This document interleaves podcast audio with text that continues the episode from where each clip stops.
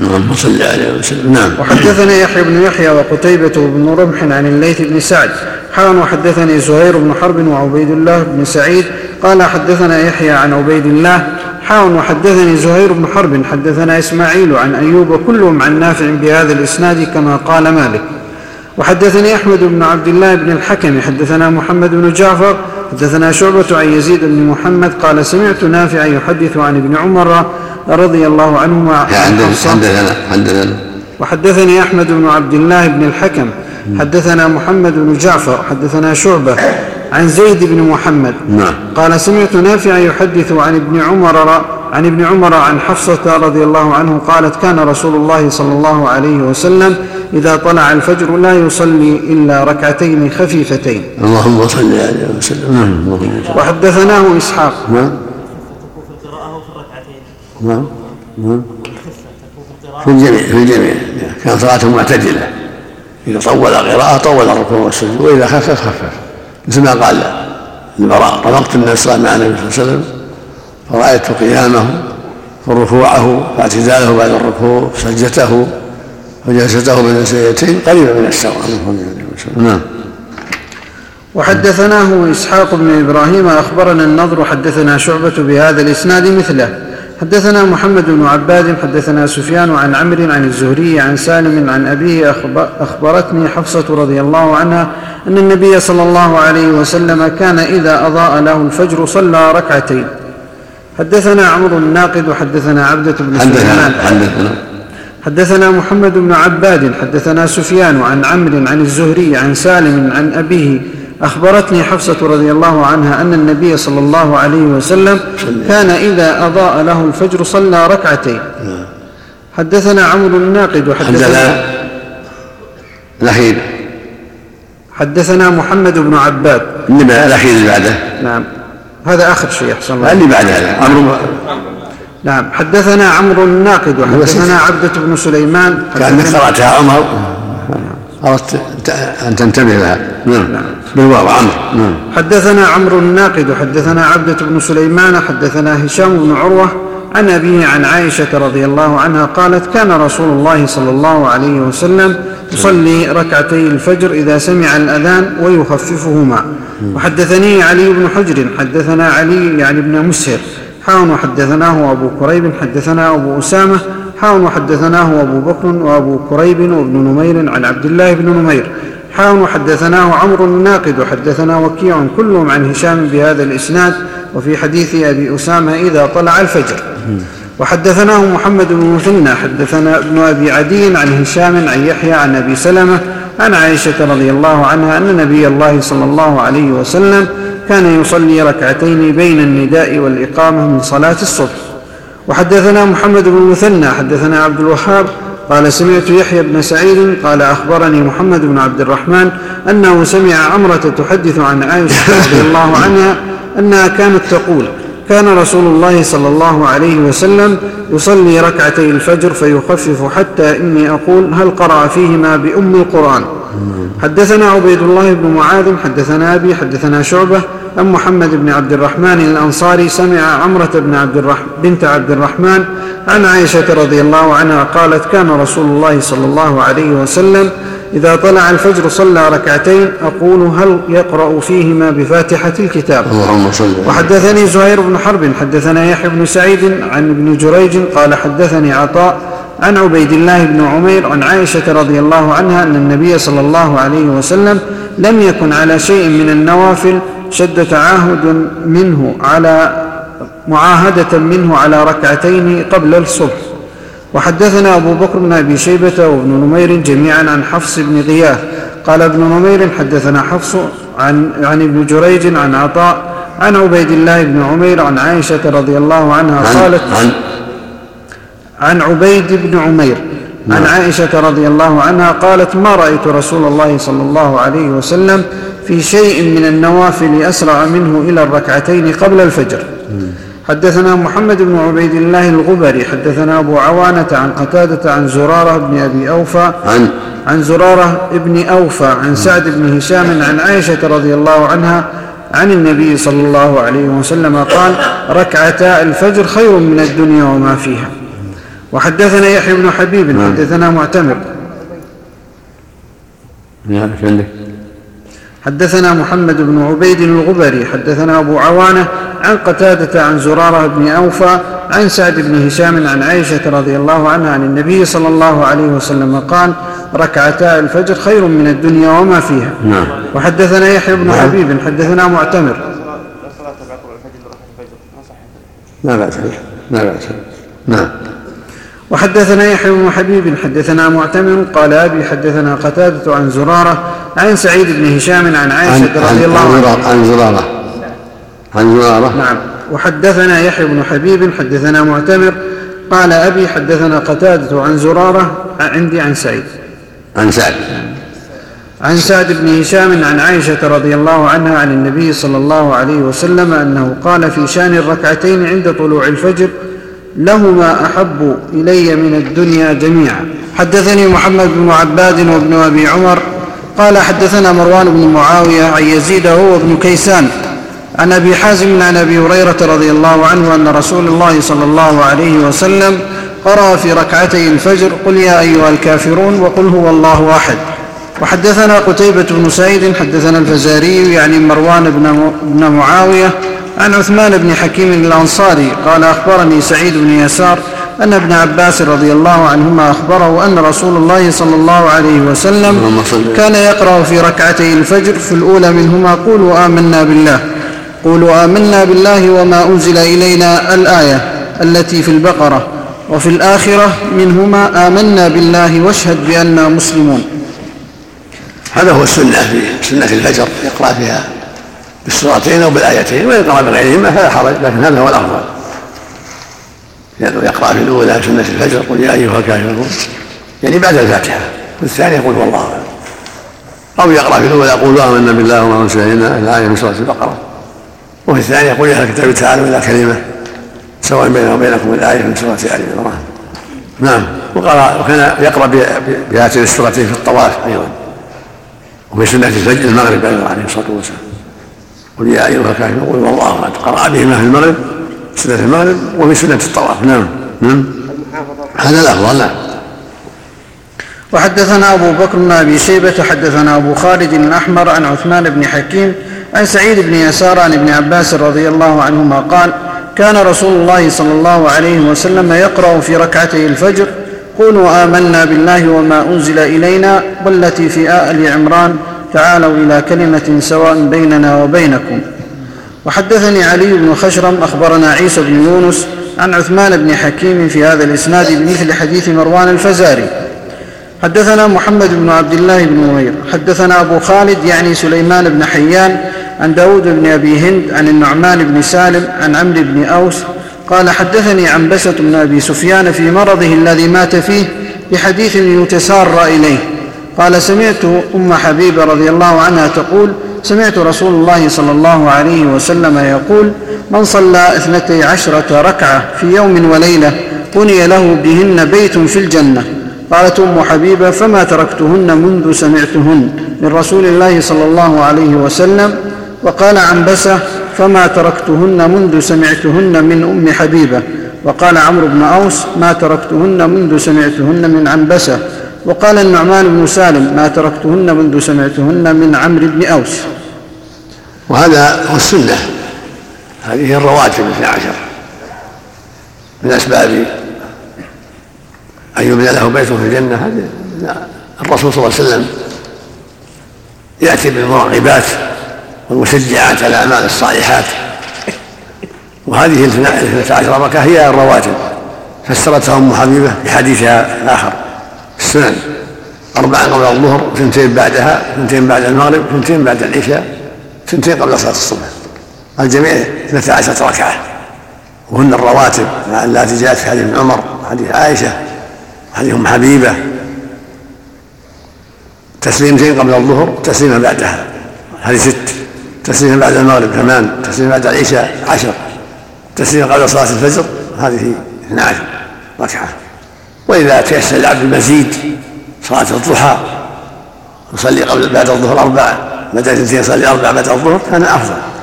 لقوله صلى الله عليه وسلم من حافظ على أربع قبل الظهر وأربع بعدها حرمه الله على النار. كذلك أربع قبل العصر ثنتين قبل المغرب ثنتين قبل العشاء كل هذا فيه فضل لكن ليس من الرواتب الرواتب 12 كذلك التهجد بالليل الاكثار من الصلاة بالليل ثم ختمها بالوتر واحدة كل هذا من السنن المؤكده التي كان يحافظ عليها صلى الله عليه وسلم ويعتني بها. نعم. سبق الله حديث من رسول الله قال الظهر أربع وبعد أربع ما تغني عن نافله هي داخل فيها هي الرواتب هي الراتبه لكن زيادة ثنتين بعدها. صوت حديث علي اللي رواه ابو داود نعم. يقضيها بعد إذا جاء الصلاه المقامة وما صلاها يقضيها بعد الصلاة. سنة الظهر قبلية. نعم. حديث علي في ابي داود أن النبي صلى الله عليه وسلم كان يصلي ركعتين قبل العصر وكونه قضاهما عندما شغل عنهما ما يدل إن هذا لا هذا ما قضاهما. قضى سنة الظهر. يصلي بعد العصر. شغل بعد الظهر. شغل عن سنة الظهر وقضاها بعد العصر. ونهى ونهى أن يقتدى في ذلك. هذا خاص به عليه الصلاة والسلام. أما سنة العصر لا من الرواتب. لهذا ما حفظ عليها النبي صلى الله عليه وسلم. نعم. أربعا بعدها. ثم قبلها ما في راتب. قبلها يصلي ما يسر الله في الجمعة. يصلي ما تيسر قبل الجمعة اثنتين أربع ست ثمان أكثر. لكن بعدها السنة أربع نعم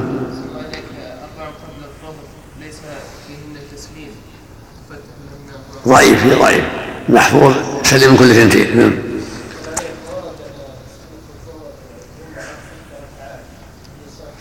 لا. السنة أربعة.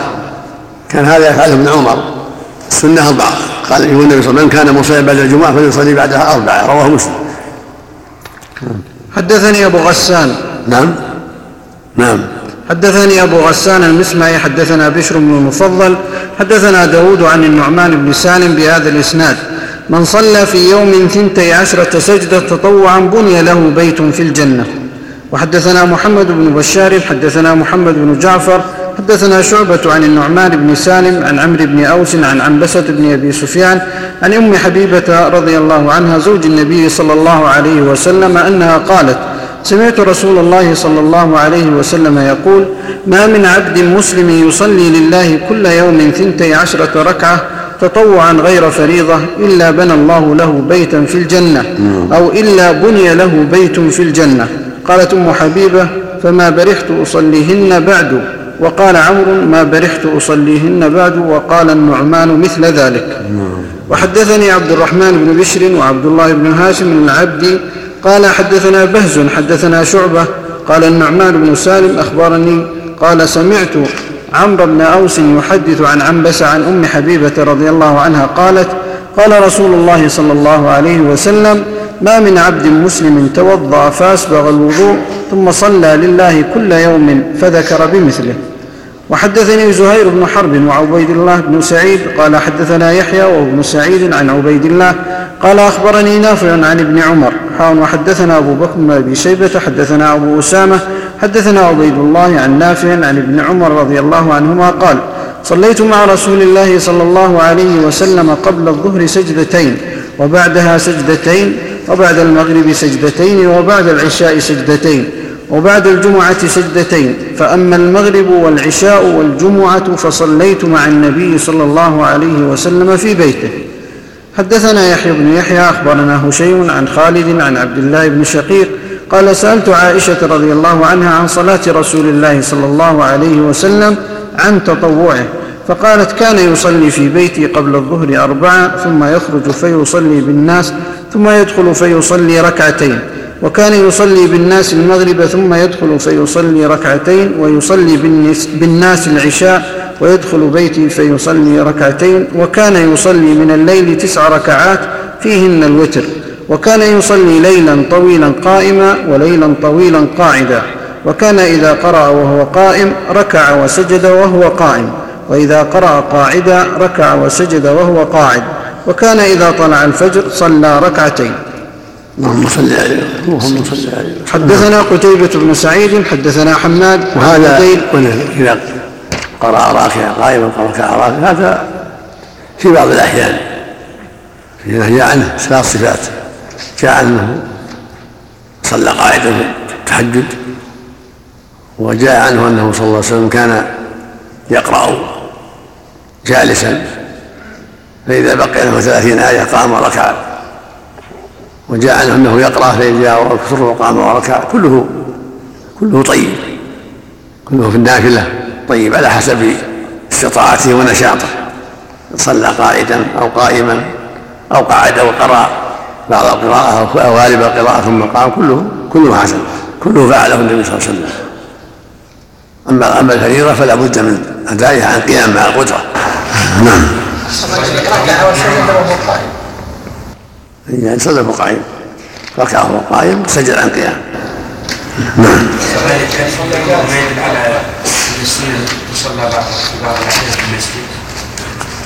ظاهر أن الظهر انه يصليها بعض الأيام في المسجد. ظاهر ظاهر ابن عمر أن النبي صلى الله عليه وسلم راتبة الظهر في المسجد. ولعل هذا بعض الأحيان للبيان بيان السنة. ولم يذكر في حديث عمر إلا ركعتين قبل الظهر. وفي حديث عائشة وفي حديث أخرى أربع قبل الظهر نعم. والزيادة مأخوذ يؤخذ بها. نعم. ما ما أعلم في حديث ثابت. كلها معلولة. نعم. أفضل التربع. إذا صلى جالس التربع أفضل نعم حديث عائشة. نعم. أربع أفضل. سواء صلى في البيت أو في المسجد. والنبي كان يصلي في ركعتين. ولعل هذا كان قبل أن يبلغ الأربع ولهذا بلغ الناس في الخطبة. من كان مسلما بعد الجمعة فيصلي بعدها أربعة. دل على أن هذا هو الأفضل. سواء عليك من نسي السنة؟ يصليها إذا ذكرها؟ ما أعلم. مانع أو ما أعلم. مانع نعم. أو ما نعلم مانع نعم. حدثنا قتيبة بن سعيد حدثنا حماد عن بديل وأيوب عن عبد الله بن شقيق. كان إذا شغله عن قيام الليل مرض أو نوم صلى من النهار عليه الصلاة والسلام. نعم. نعم. كان إذا إذا لم يصليها قبل الفجر أمر أن تصلى بعد الفجر أو بعد طلوع الشمس. هذا في راتبة الفجر خاصة. أما الظهر فلم يقضيها عليه الصلاة والسلام. نعم. عن عائشة رضي ظاهر السنة أن التي تقرأ بعد الوقت الفجر خاصة. نعم. بالنسبة للحديث آه، فليصليها متى ذكرها ما هذا هذا في الوتر. صلاة الوتر نعم. فليصلي إذا أصبح ذكر نعم. عن عائشة رضي الله عنها قالت كان رسول الله صلى الله عليه وسلم يصلي ليلا طويلا فإذا صلى قائما ركع قائما وإذا صلى قاعدا ركع قاعدا. وحدثنا محمد بن المثنى حدثنا محمد بن جعفر حدثنا شعبة عن بديل عن عبد الله بن شقيق قال كنت شاكيا بفارس فكنت أصلي قاعدا فسألت عن ذلك عائشة رضي الله عنها فقالت كان رسول الله صلى الله عليه وسلم يصلي ليلا طويلا قائما فذكر الحديث. وحدثنا أبو بكر بن أبي شيبة حدثنا معاذ بن معاذ عن حميد عن عبد الله بن شقيق العقيلي قال سألت عائشة رضي الله عنها عن صلاة رسول الله صلى الله عليه وسلم بالليل. فقالت كان يصلي ليلا طويلا قائما وليلا طويلا قاعدا وكان إذا قرأ قائما ركع قائما وإذا قرأ قاعدا ركع قاعدا. وحدثنا يحيى بن يحيى أخبرنا أبو معاوية عن هشام بن حسان عن محمد بن سيرين عن عبد الله بن شقيق العقيلي قال سألنا عائشة رضي الله عنها عن صلاة رسول الله صلى الله عليه وسلم فقالت كان رسول الله صلى الله عليه وسلم يكثر الصلاة قائما وقاعدا. فإذا افتتح الصلاة قائما ركع قائما وإذا افتتح الصلاة قاعدا ركع قاعدا. وحدثني أبو الربيع يعني الزهراني هذا هو الأغلب هذا هو الأغلب. وفي بعضها قد يفتتحها قائدا ثم يقوم يقرأ ما تيسر ثم يقوم. نافلة نعم. وحدثني أبو الربيع الزهراني أخبرنا حماد يعني بن زيد حاء قال وحدثنا حسن بن الربيع حدثنا مهدي بن ميمون حاء وحدثنا أبو بكر بن أبي شيبة حدثنا وكيع حاء وحدثنا أبو كريب حدثنا ابن نمير جميعا عن هشام بن عروة. حاء وحدثني زهير بن حرب واللفظ له قال حدثنا يحيى بن سعيد عن هشام بن عروة قال أخبرني أبي عن عائشة رضي الله عنها قالت ما رأيت رسول الله صلى الله عليه وسلم يقرأ في شيء من صلاة الليل جالسا حتى إذا كبر قرأ جالسا حتى إذا بقي عليه من السورة ثلاثون أو أربعون آية قام فقرأهن ثم ركع. وحدثنا كما تقدم. وحدثنا النوع الثاني يقرأ بعض قراءه قاعد ثم يقوم يكمل القراءة ويركع اللهم صل على نعم. وحدثنا على كل حال المتطوع يرى يجتهد. صلى قائما فهو أفضل وإن صلى جالس فلا حرج عليه وإن صلى بعض الصلاه قائم وبعضها قاعد فلا بأس الأمر واسع في هذا نعم.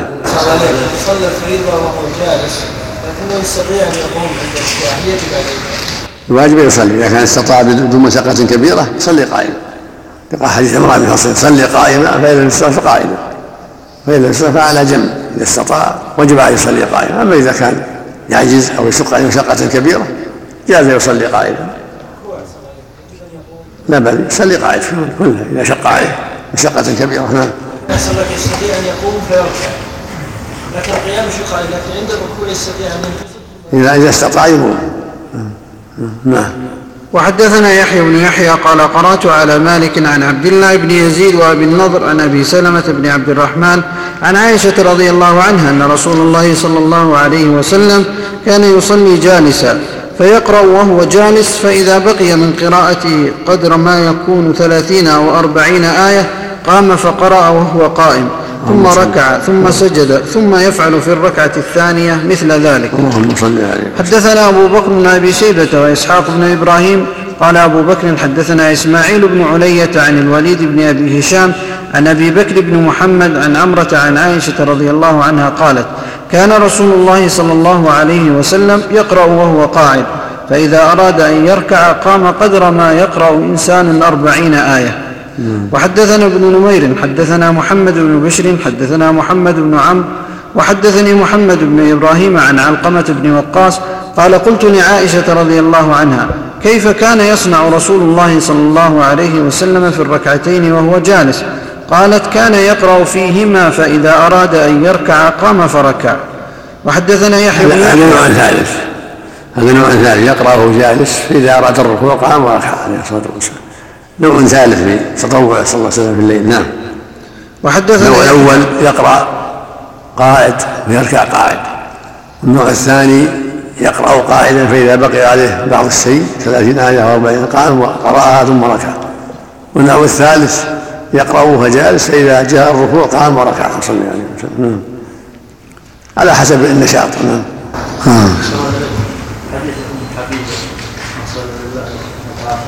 نعم. حديث ام حبيبه الله والبيت في الجنه المقصود كل يوم أو اذا مات على كان سنه ظاهر العموم. كل يوم. نعم ظاهر كل يوم. نعم. وحدثنا يحيى بن يحيى أخبرنا يزيد بن زريع عن سعيد الجريري عن عبد الله بن شقيق قال قلت لعائشة رضي الله عنها هل كان النبي صلى الله عليه وسلم يصلي وهو قاعد؟ قالت نعم بعدما حطمه الناس.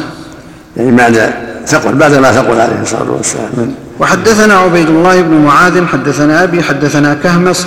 عن عبد الله بن شقيق قال قلت لعائشة رضي الله عنها فذكر عن النبي صلى الله عليه وسلم بمثله. وحدثني محمد بن حاتم وهارون بن عبد الله قال حدثنا حجاج بن محمد قال قال ابن جريج أخبرني عثمان بن أبي سليمان أن أبا سلمة بن عبد الرحمن أخبره أن عائشة رضي الله عنها أخبرته أن النبي صلى الله عليه وسلم لم يمت حتى كان كثير من صلاته وهو جالس. وحدثني محمد بن حاتم وحسن الحلواني كلاهما عن زيد قال حسن حدثنا زيد بن الحباب حدثني الضحاك بن عثمان حدثني عبد الله بن عروة عن أبيه عن عائشة رضي الله عنها قالت لما بدن رسول الله صلى الله عليه وسلم وثقل كان أكثر صلاته جالسا. حدثنا يعني يحيى يعني, يعني النافلة عليه الصلاة والسلام نعم. حدثنا يحيى بن يحيى قال قرأت على مالك عن ابن شهاب عن السائب بن يزيد عن المطلب بن أبي وداعة السهمي عن حفصة رضي الله عنها أنها قالت ما رأيت رسول الله صلى الله عليه وسلم صلى في سبحته قاعدا حتى كان قبل وفاته بعام فكان يصلي في سبحته قاعدا وكان يقرأ بالسورة فيرتلها حتى تكون أطول من أطول منها.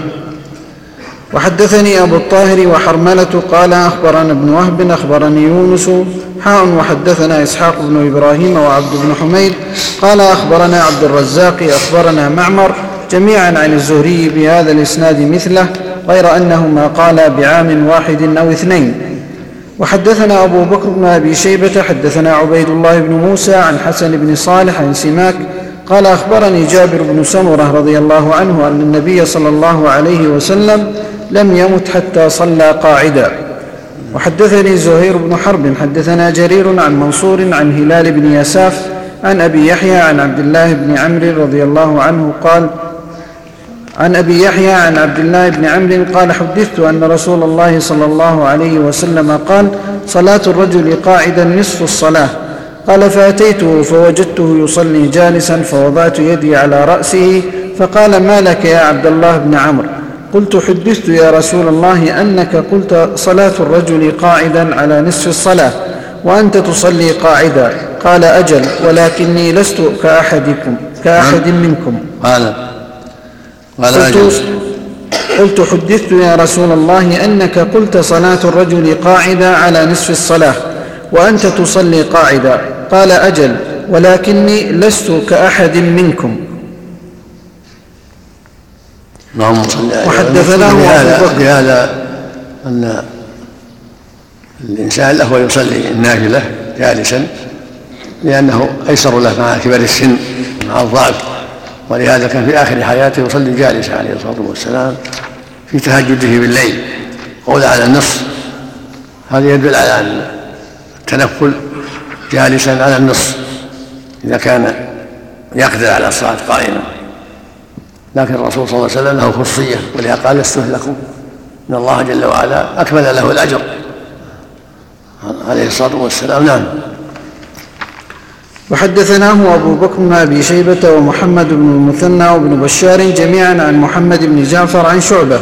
حاء وحدثنا ابن المثنى حدثنا يحيى بن سعيد حدثنا سفيان كلاهما عن منصور بهذا الإسناد وفي رواية شعبة عن أبي يحيى الأعرج. حدثنا يحيى بن يحيى قال قرأت على مالك عن ابن شهاب عن عروة عن عائشة رضي الله عنها أن رسول الله صلى الله عليه وسلم كان يصلي بالليل إحدى عشرة ركعة يوتر منها بواحدة فإذا فرغ منها اضطجع على شقه الأيمن حتى يأتيه المؤذن فيصلي ركعتين خفيفتين. وحدثني حرملة بن يحيى حدثنا ابن وهب أخبرني عمرو بن الحارث عن ابن شهاب عن عروة بن الزبير عن عائشة رضي الله عنها زوج النبي صلى الله عليه وسلم قالت كان رسول الله صلى الله عليه وسلم يصلي فيما بين أن يفرغ من صلاة العشاء وهي التي يدعو الناس العتمة إلى الفجر إحدى عشرة ركعة. يسلم بين كل ركعتين ويوتر بواحدة. فإذا سكت المؤذن من صلاة الفجر وتبين له الفجر وجاءه المؤذن قام فركع ركعتين خفيفتين ثم اضطجع على شقه الأيمن حتى يأتيه المؤذن للإقامة. وحدثني حرملة هذا هذا هو الأغلب من فعله صلى الله عليه وسلم. الأغلب والأكثر أنه كان يصلي إحدى عشرة بين العشاء والفجر. يسلم من كل اثنتين ويوتر بواحده هذا هو الأغلب. وربما اوتر بأقل. سبع خمس تسع. وما أوتر بثلاثة عشر. لكن الأغلب والأكثر إحدى عشرة. وكان ربما صلاها في أول الليل وربما صلاها في وسط الليل وربما صلاها في آخر الليل. قالت عائشة رضي الله عنها ثم انتهى وتره إلى السحر. يعني استقر وتره في آخر حياته في السحر في الثلث الأخير عليه الصلاة والسلام. وفي من الفوائد ان أنه كان يضطجع على شقه الأيمن بعد فراغه من وتره يستريح على شقه الأيمن. وهكذا بعد سنة الفجر يضطجع على شقه الأيمن. ويدل هذا على شرعية ذلك وأنه مستحب. وفيه من الفوائد أن الرسول صلى الله عليه وسلم مع ثقل حاله ثقله بعد كبر سنه حافظ على هذه العبادة العظيمة. لكن كان يصليها في آخر حياته وهو جالس عليه الصلاة والسلام. وفي قول عبد الله بن إني بلغني كذا يصلي جالسا يدل ما يدل على إن المطلوب التشمير إذا كان صلاة على النصف فالأفضل التشمير حتى يصلي قائما حتى لا يفوته نصف الأجر. ولهذا استغرب عبد الله بن عمرو كونه صلى جالسا مع أن الجالس على النصف استغرب ذلك يعني النبي صلى الله عليه وسلم المعروف أنه أسرع الناس إلى كل خير فاستغرب يصلي جالس وهو يقول انه على النصف. بين له النبي صلى الله عليه وسلم أنه انه ليس مثلنا وان الله يعطيه الفضل كاملا وإن صلى جالسا لحاجته إلى ذلك عليه الصلاة والسلام. نعم. الحديث هذا كان المؤذن أذن قبل الفجر يقول فإذا سكت المؤذن من صلاة الفجر وتبين له الفجر. جاء بالمؤذن قام فركع. يعني أذان الفجر. إذا أذان الفجر. بعد ما يتضح الفجر. كان يصلي صلاة الفريضة بعد ما ينشق الفجر ويتضح. وأما المؤذن يأذن على أول الفجر. نعم. الله عليك صلي نعم. النووي بالشرح يقول الأصح عندنا جواز التنفل مضطجعا للقادر على القيام والقعود في الحديث الصحيح في البخاري. هذه حديث في هذا الحديث صلي قائمة فإن استطاع قاعدة فإن استطاع على جنب حديث عمران بن حصين لكن مشهور عند العلماء أن أنها على جنب في حق العاجز لأنه قال فإن لم تستطع أما القادر يصلي قاعد فقط ليس له جنب. نعم. ما ما العلم النبي صلى الله عليه وسلم حين صلى قاعدا لاجل لأجل التشريع كانه مشرع. لعل لفضل لفضله وكرمه على الله جل وعلا وزيادة الخير له عليه الصلاة والسلام. ولأنه أيضا هو الداعي إلى الله والمعلم والمرشد عليه الصلاة والسلام. فله مثل أجور أمته لكن خصه الله بمزيد مضاعفة. سبحانه نعم. الله المستعان وحدثني حرملة مثل ما وأخبرنا يواصل ويقول لست يطعم ويسقى صلى عليه وسلم. نعم. لا شك. كل ما عظم الجد والاجتهاد صارت مضاعفة أكثر. في حق صلى الله عليه وسلم وفي حق الأنبياء وفي حق أتباعهم. نعم. وحدثني حرملة بن وحدثني حرملة وأخبرنا ابن وهب. أخبرني يونس عن ابن شهاب بهذا الإسناد وساق حرملة الحديث بمثله غير أنه لم يذكر وتبين له الفجر وجاءه المؤذن ولم يذكر الإقامة وسائر الحديث بمثل حديث عمرو سواء. وحدثنا أبو بكر بن أبي شيبة وأبو كريب قال حدثنا عبد الله بن نمير حاء وحدثنا ابن نمير حدثنا أبي حدثنا هشام عن أبيه عن عائشة رضي الله عنها قالت كان رسول الله صلى الله عليه وسلم يصلي من الليل ثلاث عشرة ركعة يوتر من ذلك بخمس لا يجلس في شيء إلا في آخرها. وحدثنا أبو بكر بن أبي شيبة حدثنا عبدة بن وهذا في بعض سليمان الأحيان هذا في بعض هذا يدل على التنوع. النبي صلى الله عليه وسلم كان يتنوع ليس مستمر على نوع واحد قد يزيد وينقص عليه الصلاة والسلام في تهجد في الليل. وفي هذه الرواية أنه أوتر بثلاثة عشر. صلى ثمان سلم من كل اثنتين ثمان ركعات ثم سرد خمسا وأوتر بها صلى ثلاثة عشر. عليه الصلاة والسلام. نعم. الارتجاع بعد ركعتي الفجر مستحب في البيت إذا كان في البيت. نعم. وحدثنا أبو بكر بن على 11 هذا غالبا. غالبا. وحدثنا أبو بكر بن أبي شيبة حدثنا عبدة بن سليمان حاء وحدثنا هو أبو كريب حدثنا وكيع وأبو أسامة كلهم عن هشام بهذا الإسناد. لأن النصوص هكذا يجمع بينها. نعم. وهي نسيت هي أخبرت أنها صلى 13 هي نفس فيما صح عنها أيضا. نعم. نعم. وحدثنا قتيبة بن سعيد حدثنا ليث عن يزيد بن أبي حبيب عن عراك بن مالك عن عروة أن عائشة رضي الله عنها أخبرته أن رسول الله صلى الله عليه وسلم كان يصلي ثلاث عشرة ركعة بركعتي الفجر. حدثنا يحيى بن يحيى قال قرأت على مالك عن سعيد بن أبي سعيد المقبري عن أبي سلمة بن عبد الرحمن أنه سأل عائشة رضي الله عنها كيف كانت صلاة رسول الله صلى الله عليه وسلم في رمضان؟ قالت ما كان رسول الله صلى الله عليه وسلم يزيد في رمضان ولا في غيره على إحدى عشرة ركعة. يصلي أربعا فلا تسأل عن حسنهن وطولهن ثم يصلي أربعا فلا تسأل عن حسنهن وطولهن ثم يصلي ثلاثا فقالت عائشة فقلت يا رسول الله أتنام قبل أن توتر؟ فقال يا عائشة إن عيني تنامان ولا ينام قلبي. وحدثنا محمد بن المثنى حدثنا وهذا أيضا في بعض الأحيان. وهذا أيضا في بعض الأحيان. في بعض الأحيان. ولكن استقر أخيرا ويتركه في آخر الليل. لا ينام بعده. صلى عليه وسلم. نعم. وحدثنا محمد بن المثنى حدثنا ابن أبي عدي حدثنا هشام عن يحيى عن أبي سلمة. قال سألت عائشة رضي الله عنها عن صلاة رسول الله صلى الله عليه وسلم فقالت كان يصلي ثلاث عشرة ركعة يصلي ثمان ركعات ثم يوتر ثم يصلي ركعتين وهو جالس. فإذا أراد أن يركع قام فركع ثم يصلي ركعتين بين النداء والإقامة من صلاة الصبح. وحدثني زهير بن حرب حدثنا حسين بن محمد حدثنا شيبان عن يحيى قال سمعت أبا سلمة.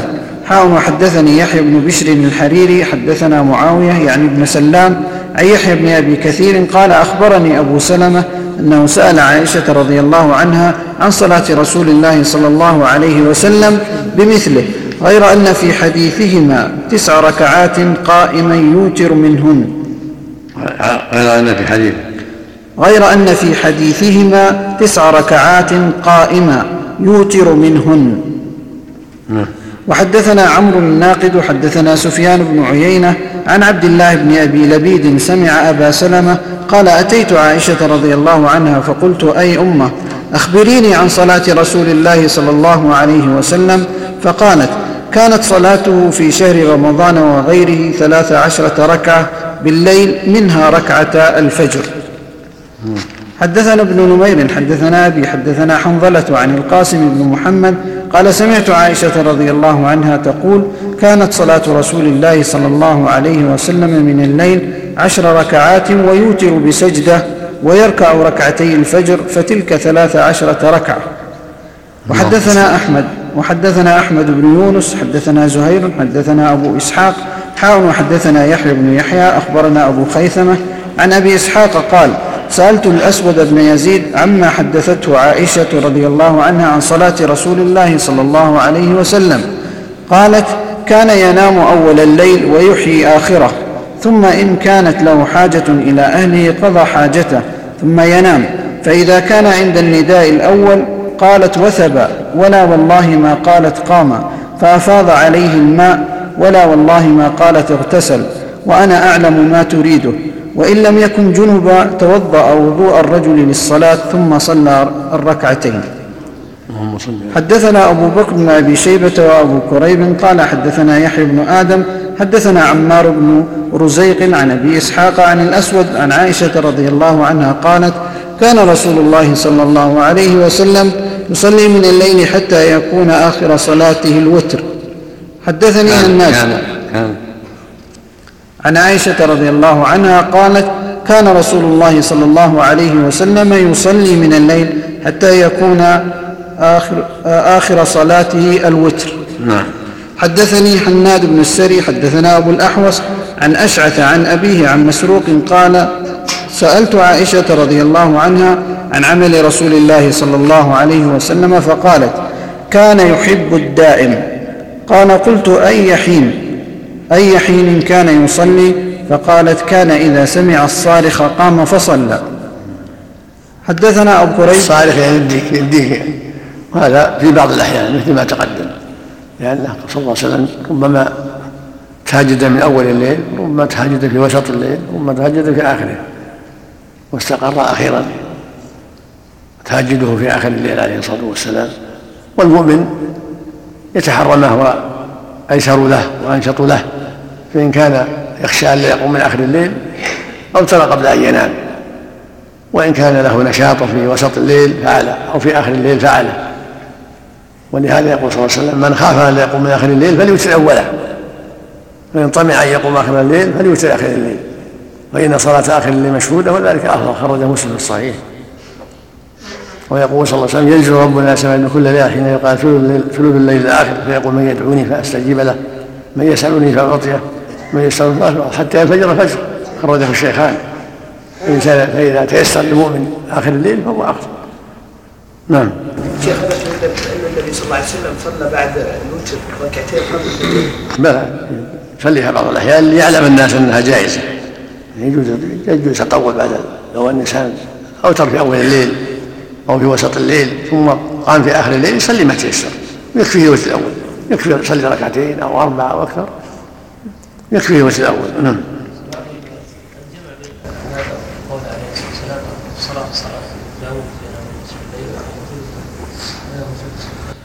إذا تيسر إذا تيسر الأمر واسع. نعم ما في حدثنا, حدثنا أبو كريب أخبرنا ابن بشر عن مسعر عن سعد عن أبي سلمة عن عائشة رضي الله عنها قالت ما الفى رسول الله صلى الله عليه وسلم السحر الأعلى في بيتي أو عندي إلا نائما حدثنا أبو بكر بن أبي شيبة ونصر بن علي وابن يمكن عمر ما قال أخيرا كان يوتر السدس الرابع والسدس الخامس على صلاة داود وينام السدس الأخير حتى ينشط على أعمال النهار. كل هذا واقع. والنبي صلى الله عليه وسلم ينوع صلاته على حسب النشاط وليكن فيه السعة للأمة. نعم. حدثنا أبو بكر بن أبي شيبة ونصر بن علي وابن أبي عمر قال أبو بكر حدثنا سفيان بن عيينة عن أبي النضر عن أبي سلمة عن عائشة رضي الله عنها قالت كان النبي صلى الله عليه وسلم إذا صلى ركعتي الفجر فإن كنت مستيقظة حدثني وإلا اضطجع. وحدثنا ابن أبي عمر حدثنا سفيان عن زياد بن سعد عن ابن عن ابن أبي عتاب عن أبي سلمة عن عائشة رضي الله عنها عن النبي صلى الله عليه وسلم مثله. وحدثنا زهير بن حرب حدثنا جرير عن الأعمش عن تميم عن تميم بن أبي سلمة عن عروة بن الزبير عن عائشة رضي الله عنها قالت كان رسول الله صلى الله عليه وسلم يصلي من الليل فإذا أوتر قال قومي فأوتري يا عائشة. وحدثني هارون بن سعيد الأيلي حدثنا ابن وهب أخبرني سليمان بن بلال. كنت مستيقظ حدثني والا رجع دلالة على قد بعض الأحيان قد يجلس ولا يضطجع يتحدث معها وفي بعض الأحيان يضطجع. هي سنة الاضطجاع إذا تيسر وإن ترك فلا بأس. في حسن خلقه صلى الله عليه وسلم في محادثة أهله واناسهم كان حسن الخلق مع أهله. هكذا ينبغي للزوج يكون مع اهله طيب الخلق. مؤنسا لا مكفهرا ولا سيء الخلق ولا سيء الكلام بل يجاهد نفسه حتى يكون مع أهله مع زوجته مع أولاده مع أمه مع أخواته. طيب الخلق طيب الكلام طيب المؤانسة. البر حسن الخلق. تأسم النبي عليه الصلاة والسلام.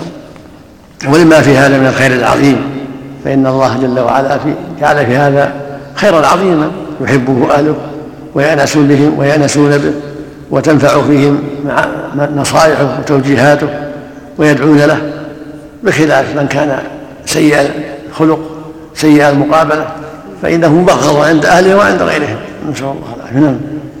وحدثنا هارون بن سعيد الأيلي وحدثنا ابن وهب أخبرني سليمان بن بلال عن ربيعة بن أبي عبد الرحمن عن القاسم بن محمد عن عائشة رضي الله عنها أن رسول الله صلى الله عليه وسلم كان يصلي صلاته بالليل وهي معترضة بين يديه فإذا بقي الوتر أيقظها فأوترت. وحدثنا يحيى بن يحيى أخبرنا سفيان بن عيينة عن أبي يعفور واسمه واقد ولقبه وقدان. حاء وحدثنا أبو بكر بن أبي شيبة وأبو كريب قال حدثنا أبو معاوية عن الأعمش كلاهما عن مسلم عن مسروق عن عائشة رضي الله عنها قالت من كل الليل قد أوتر رسول الله صلى الله عليه وسلم فانتهى وتره إلى السحر.